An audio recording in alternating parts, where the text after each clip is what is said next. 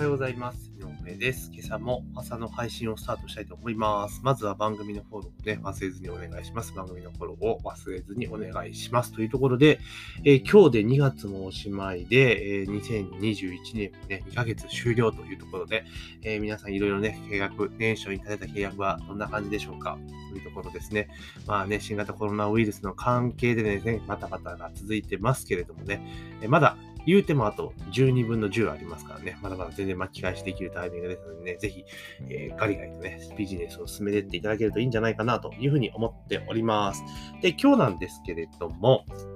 まあ、昨日はですね、音声配信は出て、令和3年やるべきですよっていうお話を、えー、させていただきましたが、まあ、そこからちょっと今日はね、もう一歩踏み込んだお話をしていこうかなと。じゃあ、音声配信してその後、どうやってマネタイズしていくねんっていうお話をですね、ちょっとしていこうかなというふうに思います。よろしくお願いします。で、音声配信はですね、結構、えー、いろいろなメディアでね、配信メディアが増えてきて、例えば私の場合、今、えー、収録自体はポッドキャストで行っておりますが、えー、この収録した音源、ポッドキャストで音源配信しているので、え最終的にはですね、え Apple であったり、Google であったり、Spotify であったり、Amazon Music であったり、ヒマラヤであったり、まあそういったところに、え自動的に広がっていると、えそこで全部視聴していただくことができるようになっています。同時にですね、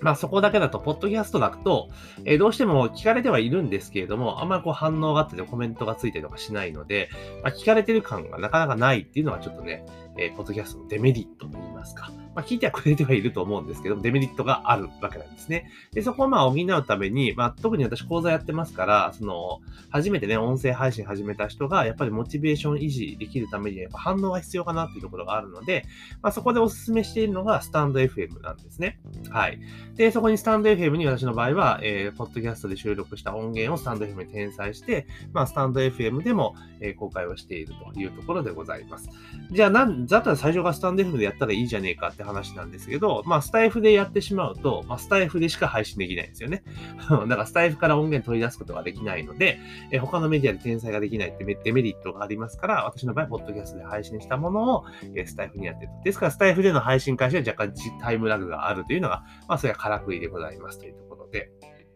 じゃあ、そのような音声配信ね、えー、していった中で、じゃあ、どのようにあの自分のね、ご自身のビジネスにつなげていくかっていうところだと思うんですけども、えー、結局最終的には、その音声プラットフォームの外に、えー、連れ出さなければいけないですね。連れ出すって言い方おかしいですけども、えその普段聞いてくださっている方から、えそれをリストに変えて、で、そこにまあアプローチをしていくっていうのが、まあ一番最もセオリーかなと。で、今現在ね、スタイフだったら、えー確か、えっと、フォロワー数が1000人以上超えれば、あの、有料プロ、有料っていうか、収益化できるんですけれども、まあ、なかなか1000人っていうのはね、なかなかすぐにいけるもんではないので、じゃあそのあたりどうするかって言えば王道的なのは、え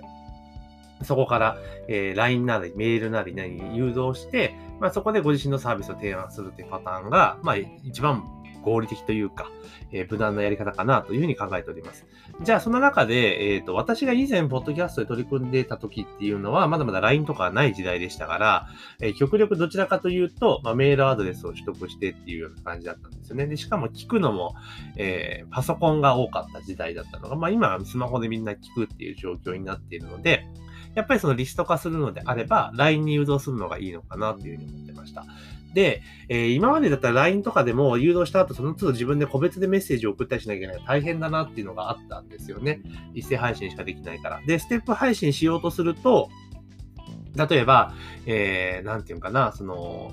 毎回、毎回が、あの、ステップ配信ね、その登録したタイミングで配信を変えていこうとすると、え外部のツールを、有料ツールを使わなければいけないっていうところがあったんですが、今ですね、先日もお話ししましたが、LINE 公式アカウント自体にステップ配信の機能が実装されたんですよね。あ、だったら普通の LINE 公式アカウントで全然いいじゃんっていうふうに思っております。じゃあどう使うかというお話なんですけれども、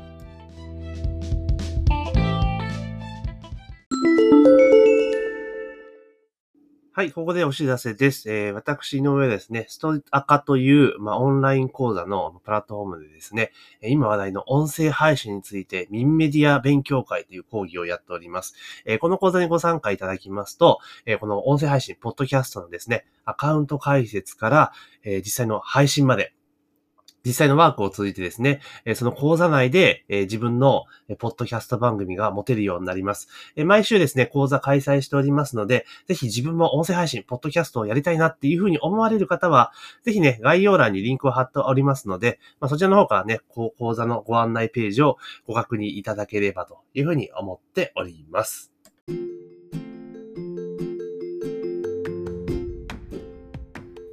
要は番組の中で、まあいろいろね、あのお話を普段していくわけじゃないですか。で、その時に、えいろいろ告知をしていって、え今、LINE でこんなような情報を、とかプレゼントを届けておりますので、まあぜひね、え概要欄から LINE の登録を、みたいな感じで誘導していくわけですよね。で声で直接誘導していって、で、あの概要欄等々に記載されている、えっと、友達追加リンクからタップしていただいて友達追加してもらうというのが、えー、まあ、ベースになるわけなんですけれども、で、先ほど申し上げた通り、従来であれば、そのね、登録してもらった後に、まあ、自動返信でね、1通目プレゼントを送ることはできるんですが、2通目以降は手動なんですね、基本。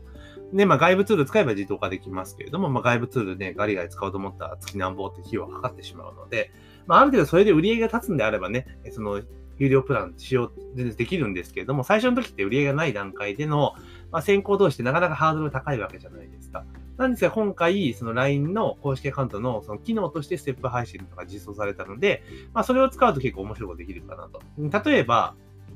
えー、〇〇プレゼントしますよっていうような感じで、まあ、誘導しますよねっていうところです。で、それで、えー、その時にですよ、その時に、あの、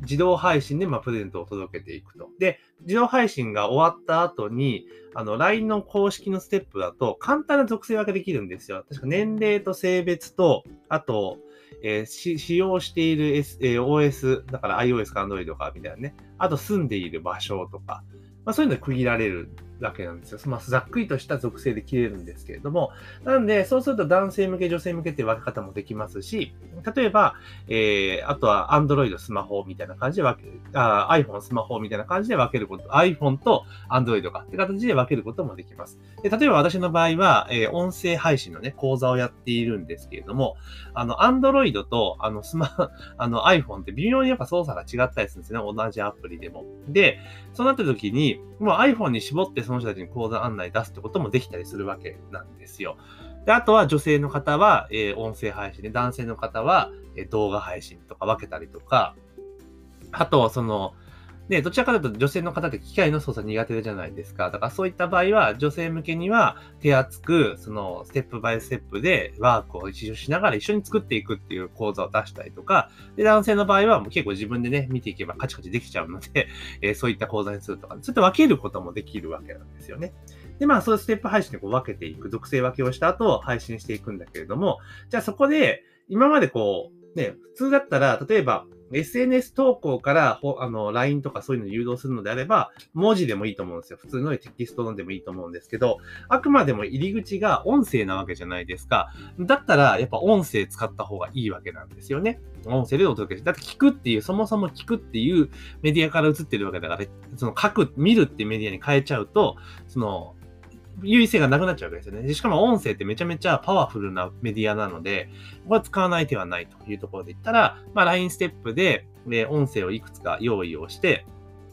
で、それで、あの、要は配信をしていくというところなんですね。で、例えばその、ポッドキャストとかそういうのってのは、まあ、配信された順番に、こう、公開されていくから、一番上が新しいものになるじゃないですか。で、もちろん遡れば古いの聞けますけれども、まあ、そこまでずっと遡って聞くってこともできないですし、例えば自分が聞いてほしい順番とかってあったりするわけじゃないですか。だから、それを例えば、えー、なんつうのかな、えー、崩壊をしといて、で、自分が聞いてほしい順番で、セールスにつながるような順番での、え並びの音声をお届けしてて聞いてもらうという手も1個あります。で、えっ、ー、と、まあ、それでもいいんですが、一番今おすすめしているのが、えー、この場合はですね、スタンド FM を使って、えー、スタンド FM を使って、で、えー、まあ、ポッドキャストでも何でもいいですよ。収録したものをスタンド FM にその LINE ステップ、LINE のステップ配信専用の音声を何本か作って、で、その順番にね、作っていって、で、それを LINE ステップで公開していくようにするんですよ。